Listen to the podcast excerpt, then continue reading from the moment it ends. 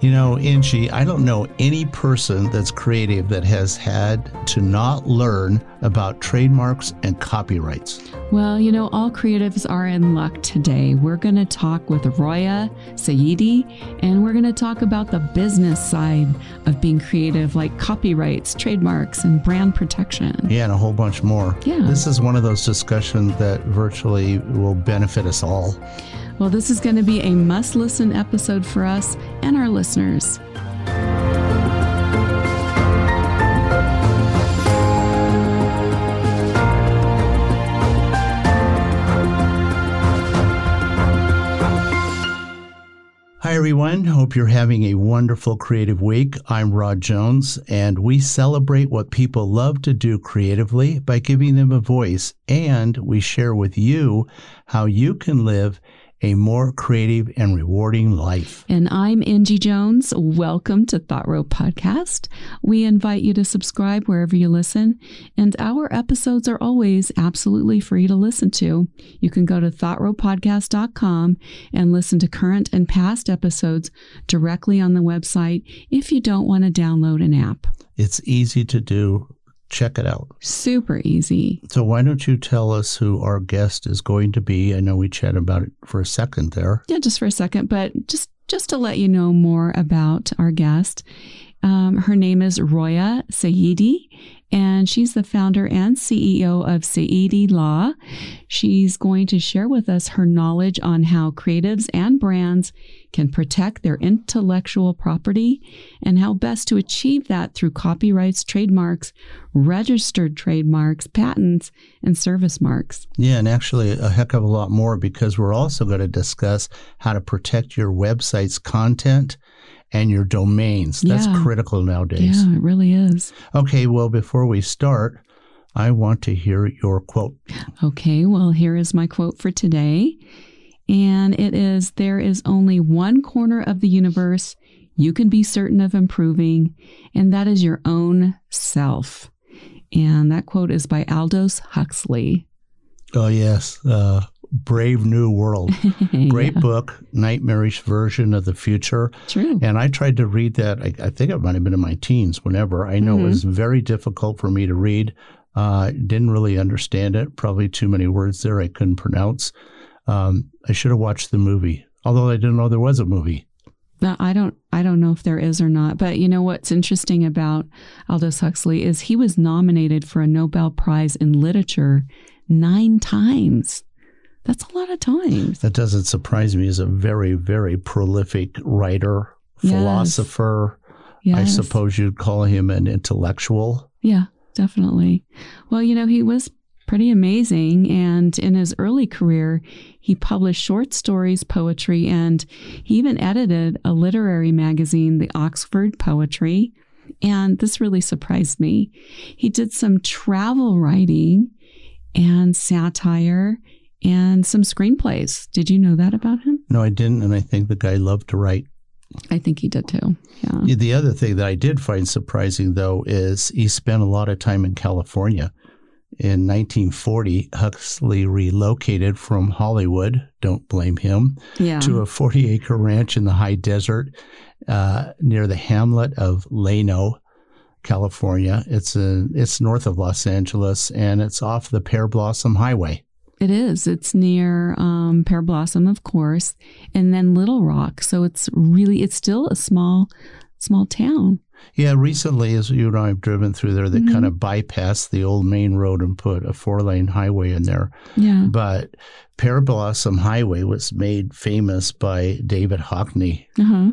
You know, he did that, uh, all the Polaroids of that highway. That's and, right. Yeah, and I had a darkroom assistant who absolutely loved it and was always trying to get me to see it somewhere.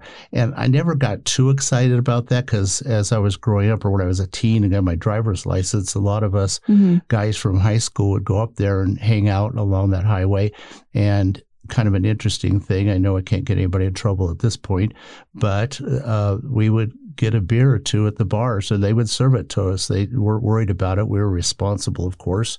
Uh, back then, especially, we were responsible. um, it was it was really kind of a neat time to be up there. Mm-hmm. And if you ever, it's not that far from Los Angeles. If you have an opportunity to drive up in that area, it's still pretty interesting. Mm-hmm. I think that's at the Getty, the Pear Blossom Highway. Oh, really? So, yeah, I think it's at the Getty. Well, maybe we should uh, go see it. Yeah, I think we haven't although been there I've in a seen while. That, although I've seen yeah. that a gazillion times, but yeah. you never know what else is going to be. Maybe you'll have Getty. A different view of it now. You know right? what? That there's some truth to that. That's true. Okay, so let's move on to your Rod's motivational moment. So, Rod. Well, this is kind of this is kind of tough. See, now you're putting me right behind Huxley. Well, you know, I think it's you'll you'll. Say something really super motivational and interesting, I'm well, sure. Here we go. Yeah. Every path we take in life has a purpose, even though, if you're like me, you'll disagree with it more often than not. Hmm. Hmm. Well, you know, we're often, I feel, at least I feel I have been, and, and I think you feel the same way. Mm-hmm. We've kind of led in the direction that we feel we should go. And sometimes we're jump right in and go, yeah, this is great. And other times we fight it, or we start to see some success and then we don't trust it. So we peel off in a different direction and it doesn't seem to work out. And then all of a sudden it works out.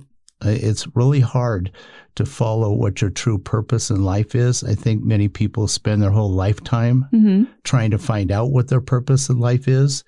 Um, I celebrate all those that manage to do it at a younger age because, you know, you hear about people that are in high school or even younger that know what they want to do and they pursue their career and they become very successful at it.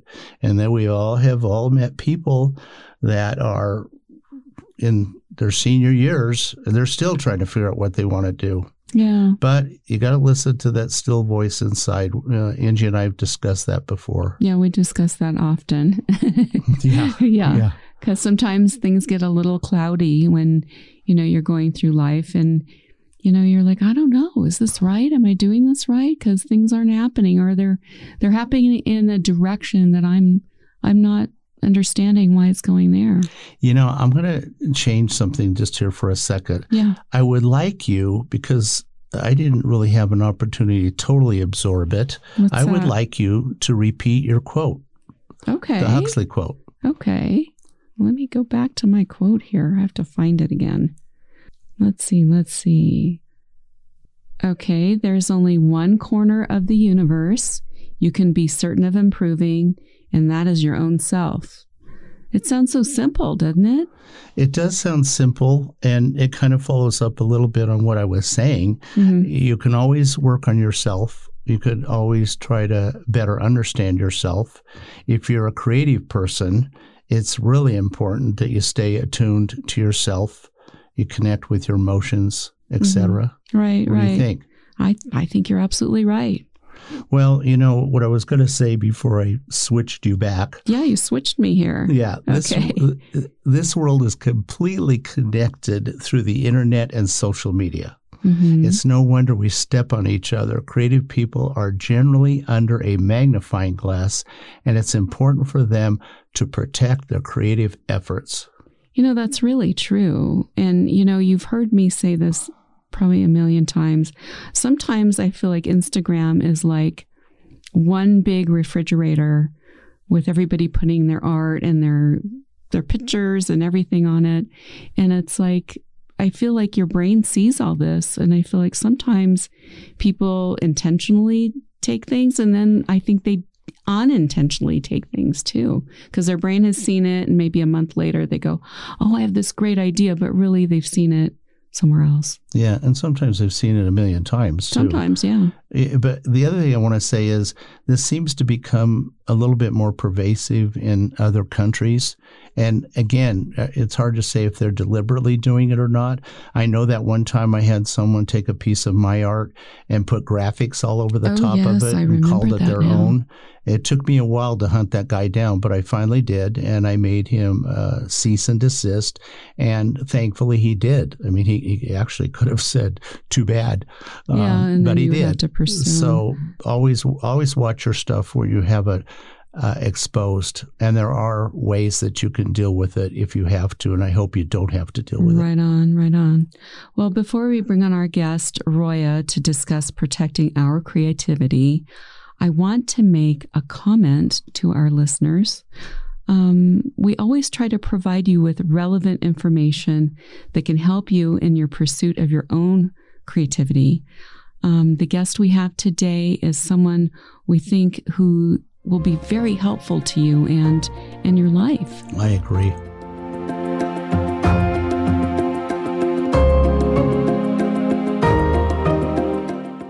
Roya, welcome to the Thought Row Podcast. I'm sure we all have questions about how to protect our intellectual property, like copyrights, trademarks, patents, all of that stuff. Yes. Hi, Roya. So true. There are so many things involved in those topics for creatives, entrepreneurs, or anyone that wants to protect their name, brand, or product.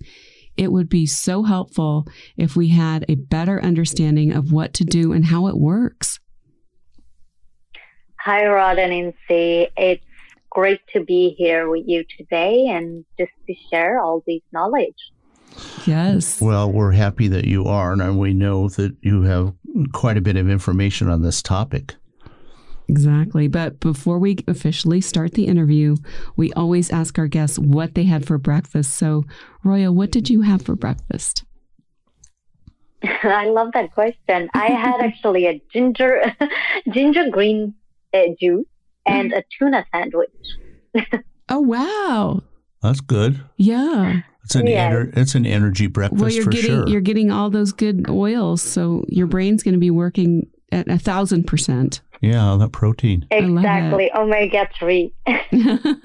Good for you. Well, you know, why don't you share with us where you're originally from and where you grew up? Okay, I am. Um, I'm from Iran, raised in Sweden, and currently living in Barcelona, Spain. And I got a little bit of news that is by the end of February, I will actually be moving to L A. So I normally say I'm such a cocktail, Marco Polo of the family, basically. Yes. Oh, yeah. Oh, so you'll be moving to Los Angeles. How That's exciting be for an you! Exciting change. Yes. Is that uh, business related then?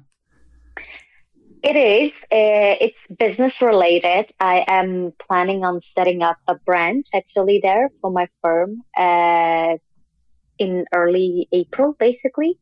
Uh, but also just personally, I feel like I need to, I've outgrown Europe a little bit. I've lived in uh, London, U K, Amsterdam, and even Munich for a while, so mm-hmm. I just feel now it's it's just time to explore U S, which I've never even been. So instead of just coming and visit, I am going with a huge bang and just moving.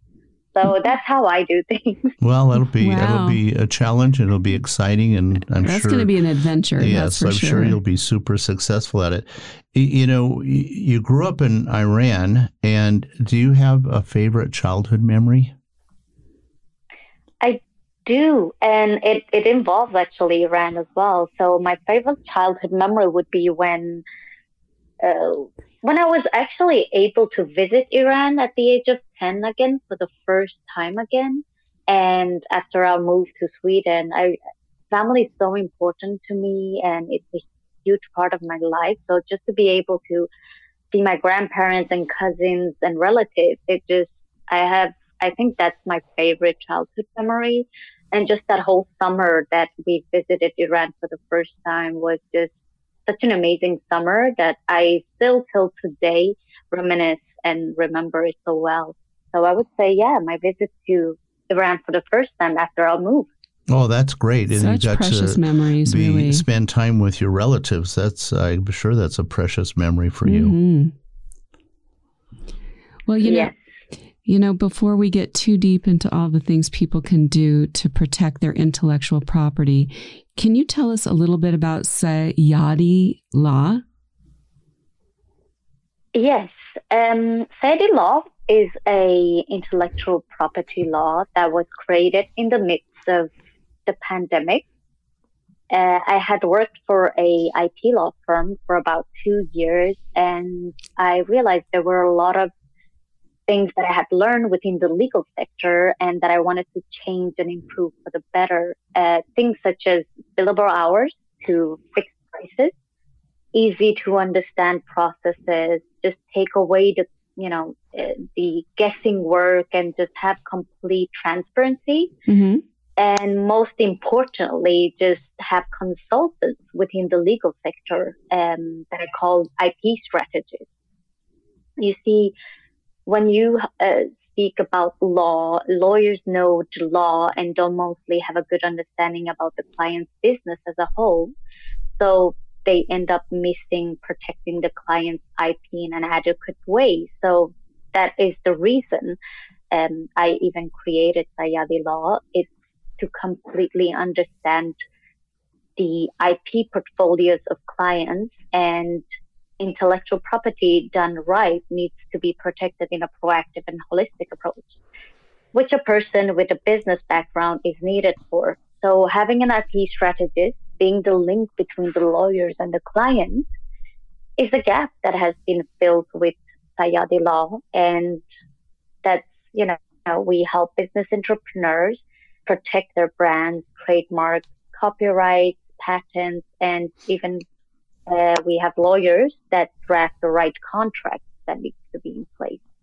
Mm. Oh, very good. That's really good. You, you know, I never, you don't really ever think about that, but if you do uh, sit down with an attorney and you say, look, I need to have this certain protection mm-hmm. uh, related to their specific business model, right. Then you have to explain to that attorney, unless he has previous experience in that area, and more often than not, he may not.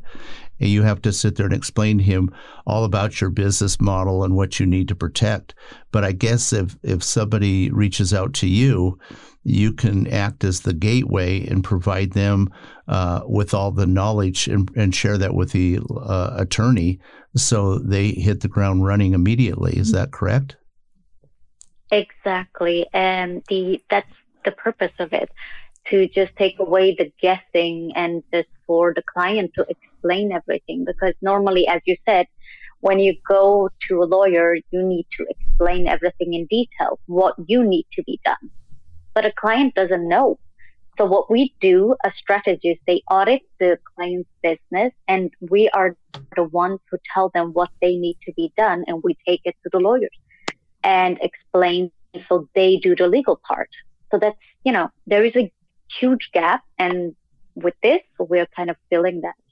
I think that's great, because a lot of a lot of creative service. people, like Angie and I were talking about this earlier, a lot of creative people don't know what or why or how they need mm-hmm. to be protected, which kind of leads me to my next question. Right. Uh, why should people be concerned about protecting, as you say, their brilliant brands and ideas? Why why should they worry about that?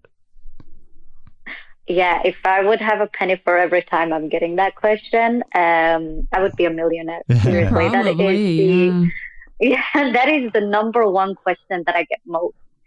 And there's so many reasons I can line up, uh, but a few most important factors would be they would avoid putting themselves in financial risk uh, by having to rebrand, or even worse, uh, getting into a lawsuit because of infringement. And infringement, it means basically operating with a brand that is registered and owned by someone else, for example. Oh, sure. Yeah. And secondly, I would also say, I mean, the peace of mind that gives a business owner, right? Mm-hmm. Uh, just that should be a very motivating factor, I would say. I mean, you put so much energy, effort, money into creating your business, just leave it unprotected doesn't really make sense. Um, there are actually few other positive factors uh, that could be, you can make money out of it by licensing it. Uh, it adds value to your brand. An example of that is Coca-Cola's brand value, for example, is eighty, I think it's about eighty-seven or ninety almost billion, right? And mm, out of right. that thirty percent, yeah, and out of that, thirty percent of it is their, in their intangible asset, which is their I P asset. So interesting. Yeah. Well, you know, you made and, you made one comment there. Well, you made several great comments, but one also I thought was really valid, uh, especially for our listeners and especially for Angie and I, is peace of mind. Well, yeah, because like you said, you spend so much time, money, effort, and everything going into your project or your product, whatever. And then all of a sudden to find out, oh my gosh, you're infringing upon somebody's, you know, trademark, patent, whatever, that can be really problematic. Yeah. And, the, and then exactly. the, yeah, the other thing you mentioned, which I think is very valid, is the licensing aspect. If you have a trademark or registered brand, Um, like you see that with football franchises or cartoon characters, they license those. Uh, they can end up on a bottle of vitamins. So licensing your name or your art or whatever, that could be kind of important. Very true. Exactly. Just think about Disney. Disney's making billions probably out of just licensing oh, their yeah. uh, characters and names. Yeah, so, yeah. yeah the way, the, I don't need to tell you this, but the way that works is, let's say you're a T-shirt manufacturer and you want to start selling uh, T-shirts that have Disney characters. If you're lucky enough uh, yeah, to, you, get, it, to yeah. get it, if you get a license on that, then you're making T-shirts with Mickey Mouse on it, and uh, they're getting their chunk of it, and you're making money off of it. Exactly, and people are coming to your store to buy because it is a Mickey Mouse blouse. Or, or, you know, have the Mickey Mouse figure on it. Mm-hmm. So you're absolutely right. And something else that I just remi- uh, remembered is that uh, also for businesses that want to bring on investors, mm-hmm. they should, you know, think about it, because investors normally invest in companies that have their I P protected, because mm-hmm. they know, they know how costly it can be if you don't.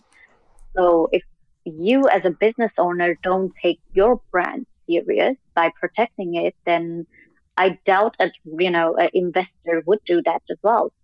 So this is something investors always make sure that you have in place as well. Oh yeah, that makes sense. Yeah, that makes sense for sure. You know, I'm I'm gonna kind of revert back to creatives, because that's um uh, kind of the focus of our show here. Um, it seems like one of the biggest issues, especially for creative materials, is copyrights. Can you tell us about what a copyright is and what it does to protect someone's work? So copyright is one of the most important pillars of, you know, a creative, uh, I mean, creation, right? Mm-hmm. It's your creative work, such as uh, your blog posts, videos, photos, books, course content, and or this podcast, for example, yeah, podcast right. content, and so much more. And anything that is unique and creative can be protected by copyright. The thing about copyright is that you don't actually need it, uh, have it registered to have rights. Mm-hmm. You automatically autom- automatically have rights the moment the work is created, because that's how the co- copyright law operates. Right. However, you need a copyright registration if you want to enforce your rights in court, for example. So if someone is copying you and you want to sue them, then mm-hmm. yes, you need a copyright registration, for example. And um, a copyright, for example, gives you the right for your the whole lifetime, your whole lifetime, plus. Depending on the country, for example, in the States, it's seventy years plus your lifetime. Oh, interesting. So for Michael Jackson, mm-hmm. he can collect royalties seventy years after his death, even. Oh, no kidding. Wow, that's really interesting. I didn't know yeah. that. But, but, but I have a question, though. So if you don't officially do your copyright, are you then not in a position to defend your artwork or your writing or whatever? No, so you need to register it. Um, you, I mean, in, in, in court, to be able to, you need to prove that it is your content, right? Uh-huh. So you need to have a registration proof. And once you create that content, the person that creates it first will have the proof, because there's always a digital print nowadays, right? Mm-hmm. Right. So uh, there is a trace.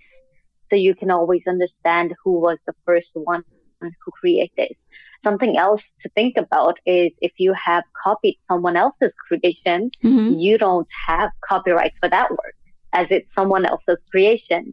In that case, even though copyright law uh, automatically is, you know, something that you get protected with, right. in this case, you're not, because it is copied from someone else's work. Okay, well, that makes sense. Well, let me ask you this. Let's. Uh, this is kind of an after the fact of copyright. I've created a piece of art, let's say, and um, and I put it on social media. And then I noticed some people which take we all it, do, yeah. Which yeah. and I've noticed some people or a person takes it and then they put it on their social media, saying that it's their artwork, but I haven't officially registered it. Uh, it, as a copyright, can I do it after the fact? Can I run out and get it, go through the legal part of it, get the piece copywritten, and then go back to them and give them a cease and desist? Yes, you can do that. And also with that is what you send the social media platforms. So they take down the copywriters, like the, the people that are copying you, they take down their posts. Okay, so you, you do have a right have a to proof. do that. Uh, yeah, okay. You can do it because it's basically a proof that, you know, co- as copyright law is takes, you know, starts counting the moment your creation is made as soon as you can just register it. I doubt the person copying you have registered it. And even if they have, you're the one who can prove you were the first one. So, okay. Oh, I see. That's good to know. That's very good to know because, unfortunately, on social media uh, and in writing, do happen. yeah, yeah it these happens. Things do happen. You know, yeah, it happens a lot. It, everyone has a website and a U R L, which stands for Universal Resource Locator. That is your website address. I know this is something that you have helped people with. Tell us about what should be done to protect a web address. So normally when you register a U R L or your website, it's basically the name of your brand, course name, product, or service that you offer, right? So if you want to have protection for that, then you need to register it with a trademark application. And that is done with the trademark office. Mm-hmm. And it's, it's simple as this, basically. You need yeah. to file a tra- trademark application. Okay. Okay, for your U R L. Oh, wow. Okay. I did not know that. Because you, you can actually, I have a client right now, you can add the .com because it's the name, right? Right. You can add, for example, sayadilaw dot com, and I want to protect it that way. And you protect it as a word mark, just the name, and it's a trademark protection. Oh, very interesting. Boy, but that... it needs to be connected with your brand. Sure. But that impacts virtually everybody. Yeah. Yeah. It does. But the only thing is when you protect your trademark, there are forty-five different clauses you can protect it. And let's say clause one to thirty-five, it is anything to do up to thirty-five is anything to do with products, and thirty-five and forty-five, it has to do with services. So if you are selling, let's say, Um, if you're creating a course, mm-hmm. then you need protection in clause forty-one under the name um, Thought Row, let's say. Mm-hmm. And then somebody comes and creates a clothing brand under the name Thought Row. But both clients want to have the U R L, right? Mm-hmm. But they're doing different things and they both have the registration. Even though they're not operating in the same sector, they both have the right for that trademark. Oh, wow. Because so you would have to share it's, it's then, right? Different clause. You cannot share. It's the one who registered it first, the U R L that has the right for it, because they still have a valid trademark um, filing for it as well. Okay, that's good to know. So, so they can't they can't kind of push their way into your... Muscle in on you. Bogart their way into, yeah. Exactly, because you do have, I mean, uh, isn't it uh, Dove? I think Dove is a chocolate brand as well as the soap brand, right? Oh, yes, that's so, true. depending depending on the sector, I mean, both can't actually use Dove dot com. One of them can have it, but they're both ha- can have valid registrations because if there is no risk of confusion. One is doing, you know, making chocolates. The other one is making soap. So there is nothing that can be confusing for the end customer. Hmm. Two different classes of trade. Yeah. Love the, both of those exactly. brands anyway. Um, you know, I know you touched on this briefly earlier, but protecting your intellectual property, why is that so important in the world today? I mean, it used to be easier to do when you were only trying to protect it in your own country. But what is what are your thoughts on that? My thoughts would be, well, it's more important than ever because most people are doing business online nowadays, thanks to the internet. Mm-hmm. Uh, businesses are on different social media platforms, have worldwide shipping on their products that you often see, or right. offering services in any country. Mm-hmm. Taking this into account, it means you're actually actively selling in that country outside of where you live, right? Mm-hmm. And it's not like back in the days where we had a brick and mortar business and only sold our services or products in our countries. Now our products and services can be available to the people on the other side of the continent thanks to, well, online, uh, doing business online. So if you don't have your business protected in the countries you're active in, you mm-hmm. could be trespassing on someone else's brand or trademark registration that is similar to yours. Mm-hmm. And that is what I mentioned before, and it's infringement. And something important that I think listeners would love to hear is that, did you know that the average infringement costs businesses one hundred fifty thousand dollars? Oh my goodness. That is the average cost. That is so much. Yeah. And I think mo- like if you just did it without knowing, and then get yourself into that situation, that would not be very great. Well, it's very important to do your due diligence before you start, like we did. You right. really want to protect your name. But, you know, there's from every so direction. Many people now, they're trying to get into business for themselves that may not know this. Yeah, so that's true. Really and valuable most, to know. Yes, and what most businesses, I mean, no business intends to intentionally steal someone's work, or we most of the time don't actually know when we create a brand that somebody else owns it, maybe because right. we do a quick search on the internet as we think it's enough, sufficient, but most likely most of the times it's not actually sufficient because you have to do a really good search for it. I mean, we don't intend to infringe, but it happens more often than you can imagine. Right. Uh, about forty, fifty percent of my clients are rebranding because oh. they cannot protect their trademark. Oh my goodness. And that is also costs and time involved.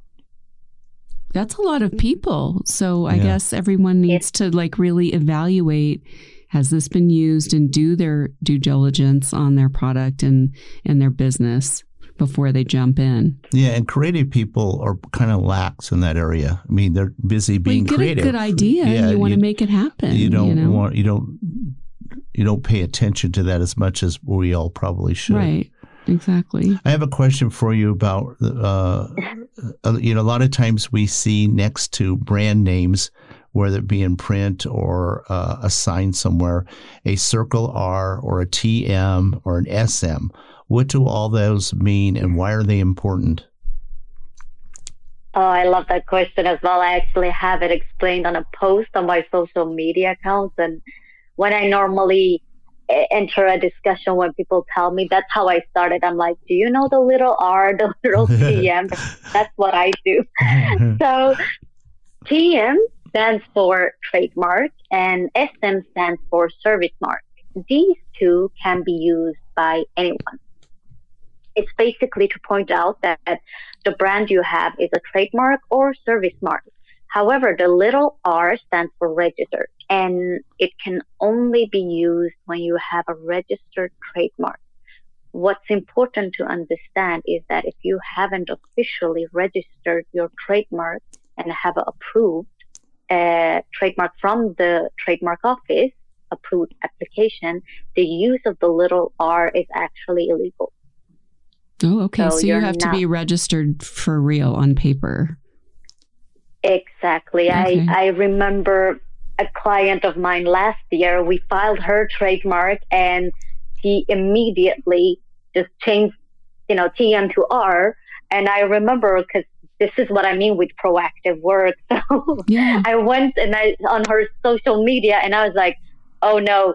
And I gave her a call. I was like, please change the R to T M because it's still not approved. And that is actually illegal.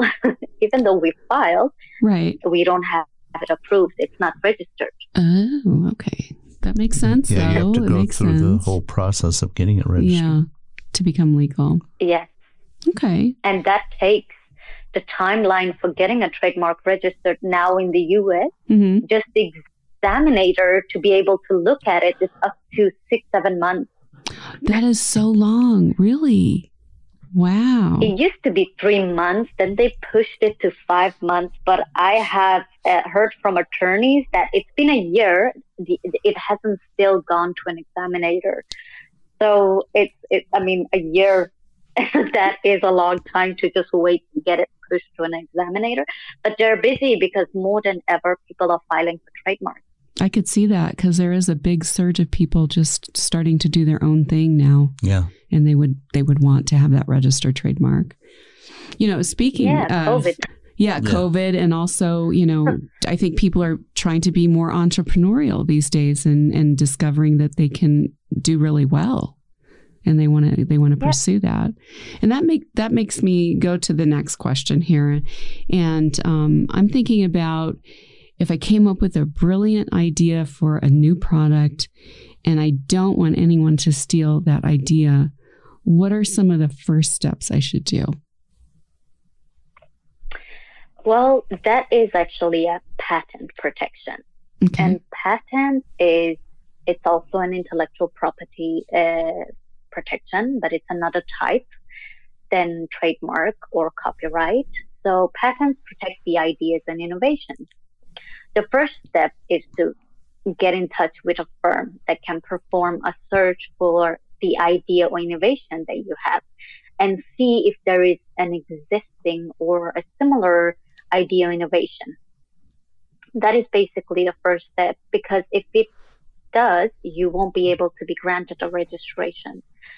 Uh, then a patent application needs to be drafted and filed. Mm-hmm. However, patents aren't as straightforward as trademarking your name, and it's much more complex and a lengthier process. So the best way to go about it, honestly, is just to get in touch with a firm that can help you navigate through the steps. Okay. That is definitely my advice, because it's a trademark you can file yourself. A patent, there is so much more uh, complex parts included. If it's depending on the idea or innovation, you know, you need a patent attorney included who can actually look through and draft the application. Yeah, it seems okay. like there's so many documents that you have to provide. I mean, you have to provide drawings to a, a, of what it is you created. Mm-hmm. There's there's a lot involved, exactly. and and probably for most people, um, it's easier, faster, and more efficient to just work with a patent attorney who knows what they're doing, because you're going to go through a huge learning curve if you don't.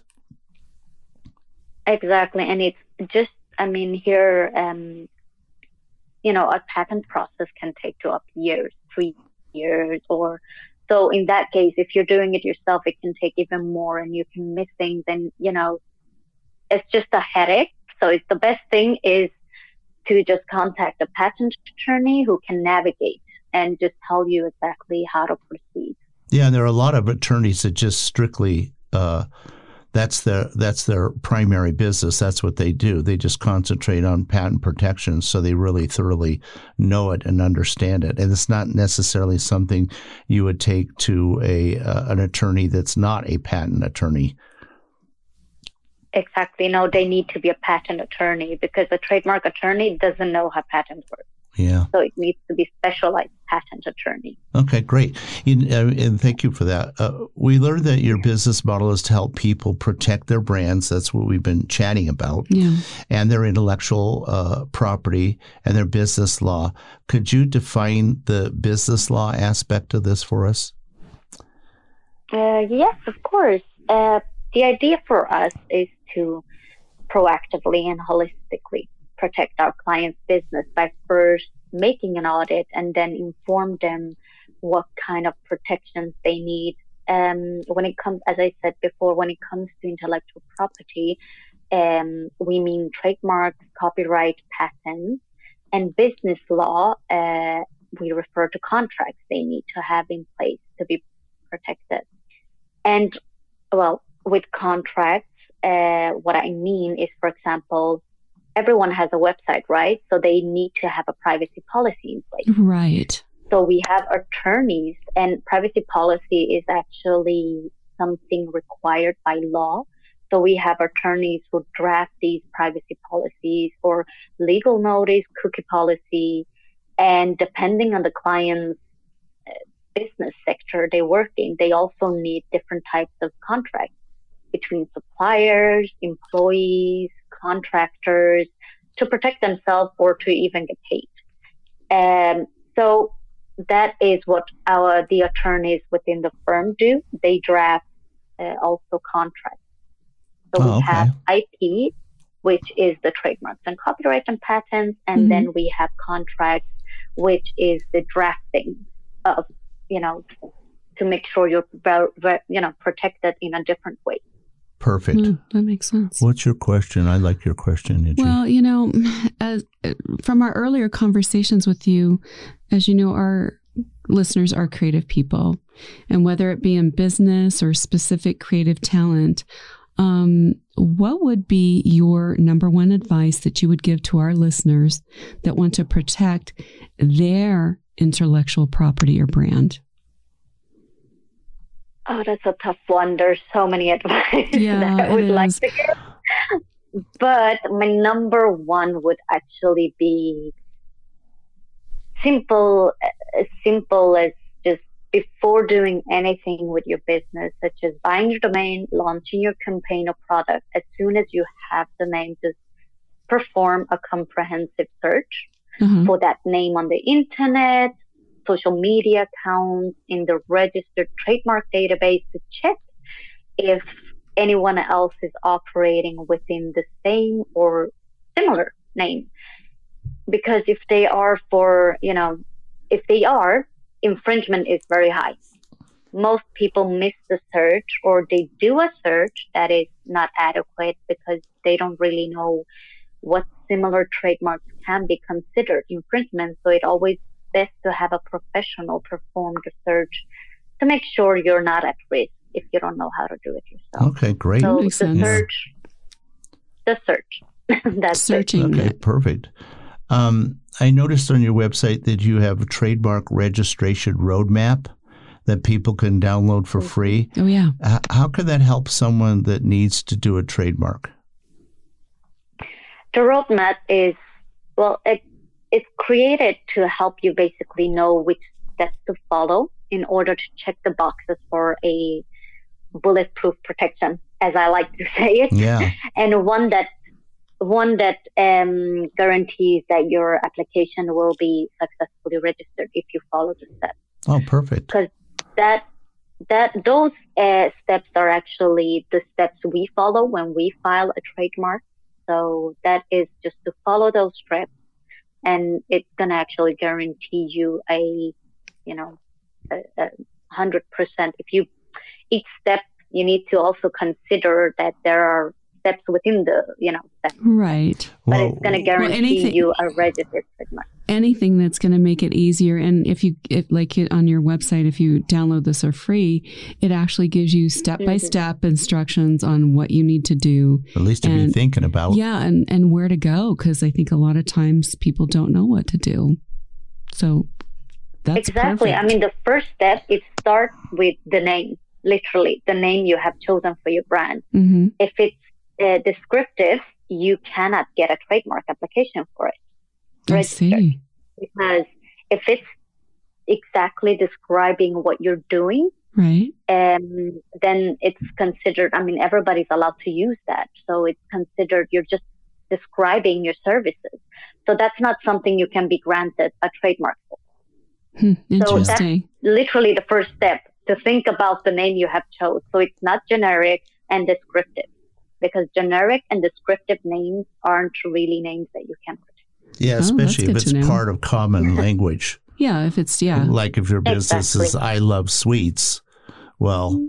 I don't know that you can do that. No, yeah. because everybody loves sweets. Right, exactly.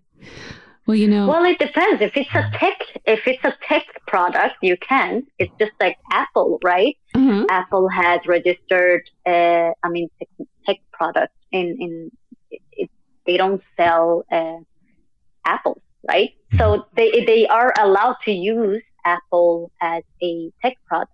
So I love sweets. If you're not selling sweets, you can actually get it, um, depending on what kind of product or service you're offering. Oh, well, that was a brilliant answer. That Thank you for that. That's such a good answer. That's a great answer, because yeah. I would have never, I just, I know if it's a generic, say everybody uses part of common language, but then I didn't. Then they go, re- yeah, too generic. Can't, yeah, but can't I didn't realize it. that if I love sweets technologies, where we sell uh, ion exchangers, we probably could get away with that. Ion exchangers, really? Yeah, to find something to sell. Okay. Another, another. Those are actually very good and strong trademarks, because they're actually used in paragraphs, right? Uh-huh. So Jaguar, they they sell cars, but Jaguar is also an animal. So that's also a, a very good name, because everybody knows Jaguar, but they are associating it with, you know, fast and car and luxury exclusive. Mm-hmm. So depending on the class, it it you you you know, if it's not descriptive in that service you're doing, so you couldn't be protecting Jaguar. Well, that's quite brilliant, because if you do a Google search on Jaguar, you're going to get the animal, uh, zoos, and you're going to get the car. That's it. Yeah, that's all. That'll... And the dealer that sells them. Right, in your area. Yeah, in right. your area. in your area. Exactly. Okay, well, we talked about domain names earlier. Um, what can someone do if someone is trying to squat on their name and demanding lots of money uh, for you to purchase it? Is there anything you can do about that? Good question. Uh, that's a tough one, because it depends on the situation and circumstances. Mm-hmm. But uh, if we can ad- identify it's a squatter and that they only have bought it, bought the domain to make money out of it or by reselling it, and if the client has a trademark registration for that, we can, through different strategies, uh, acquire that domain. So the Or, or even be able to, in that case, negotiate the price to bare minimum and not the usual twenty thousand dollars, thirty thousand dollars uh, the squatters want for it. Um, so as I mentioned, it also depends on if it's active or not. But as you mentioned, it's it's someone who's trying to squat on that name. Yeah. Then, yes, in this sense, if we can identify those squatters, and the client has, I mean, you need to have a trademark registration for it. Okay. If that's, you don't, that's good um, to know. Then it's going to be difficult. Yeah. That's good to know. So then, yeah, in that sense. Okay, so there is something you can do if it's, you're not just kind of trapped and being held hostage. No, um, you can definitely. I've had people, because I I own a few domains. I think we all have. Oh, yeah, about sure. twenty, thirty in our portfolios. Oh, yes. But I, I remember people are um, squatters. They actually contact me and they're like, I can sell you this for thirty thousand dollars. And I was like, I'm not going to worry. Once I have it registered in the U S, I will have the right for it. So there is something I can do, because it's basically a squatter. And I have the proof of the email as well that shows that he just wants to sell it to me. Yeah. Okay. You know, one of the services your firm is uh, offers is monitoring. Tell us what that service mm. entails. Monitoring is to basically monitor your intellectual property rights, uh, your trademarks, slogan, domain that you register uh, as your trademark, So when you register your trademark, the responsibility lies on you as an owner to maintain exclusivity. So we would set up a monitoring service for the exact and similar trademark. And when someone files a trademark anywhere in the world, we would be notified and therefore have a say in their registration and eventually oppose on their application. So monitoring is actually crucial to maintain your exclusivity. I always say, what's the point on having a trademark if you are going to let others register or use it as well? It loses value, and if you don't enforce your rights, you might even end up losing your trademark due to it being broadly used. So it ends up being generic, and that's what we spoke about a little bit as well, about being generic and people using it broadly. Oh, okay. Well, uh, you know, having monitoring that is something that we don't necessarily have time to do. But if there is somebody doing it for us, I can see where that would be really yeah, helpful. Be really helpful. Yeah, I have a follow up to that. Uh, we know that your firm is based in Spain, and uh, yeah. how can you address the needs of people that live in other countries or in the United States, like where, where we are, for that matter? I think that's where we are today. Yes, that's where we are. Okay, and you actually you soon will you soon will be here yes. yourself. Um, exactly. So how do you handle that? So yes, we are based in Spain, but we have today clients from all over and can protect our clients' I P anywhere because we have partnerships set up everywhere. Also, the I P strategists within the firm are specially trained on global I P law to be able to handle clients' global portfolios. And again, as mentioned, we are also setting up a place in L A, so soon we will be there as well. But it works perfectly because we we are also a cloud-based firm, so everything is handled digitally. Okay, that makes sense. Mm-hmm. Right. Well, you know, I think we're now to the portion of the show that we ask um, all of our guests this question, and I'm always fascinated, and so is Rod, uh, uh, what their answer is. And that is, if you could sit on a park bench and chat with anyone from the past, who would it be? Oh, that's a tough one as well. Um, as I mentioned from the beginning, my family is very important to me. Mm-hmm. So it would be my uncle, who died very young at the age of thirty-four back in oh, so ninety-eight. I was, yeah, it, it was a, a, a sudden car crash, and I was fifteen at that time, and I always remember he made me think for myself, and I used to have these amazing long chats with him, so it's a very happy place for me, and he's the one I would like to sit on that park bench with, I would say. Oh, I could see that. That that is such a sweet answer, and I could see wanting to go back and and have another chat with him at least one more time. Well, especially seeing how he had such an impact on you, probably at a at a stage in your life when you needed somebody to chat with that could encourage you and, mm-hmm. and make you think. Yeah, that I think that's, I mean, coming from an Iranian culture, there are certain rules and regulations we need to follow. I mean, right. I'm completely opposite than that because we're raised to be either doctors or, you know, sure. typical um, engineers or something. But this is what I loved about him. He was this kind of like, you do you, you think. But I was in, in that age, it was just so different. And he was very different. And I love that. So I think that right. is definitely... Okay, that's really a great answer. Yeah, that's perfect. Um, well, this is a part where I don't necessarily like, but we have to I wrap know. this up. So, Roya, both Ingy and I were really excited to have you as a guest because you address many of the scenarios that can have a positive, or for that matter, a negative impact yeah. on someone's intellectual property. You shared so much with us today. Yes, I agree with Rod. And for everyone listening out there, if you'd like to know more about Roya or her company, we will have links for her under the show guest tab on thought row podcast dot com.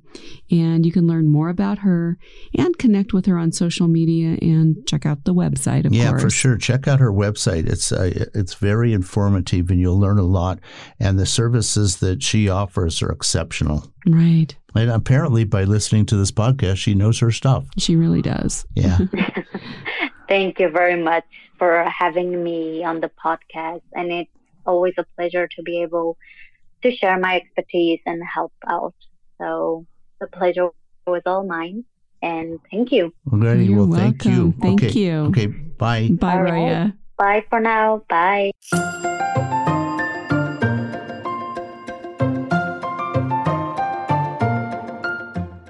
I'm really glad you tuned in today. We hope you enjoyed the thoughts and ideas we shared with you.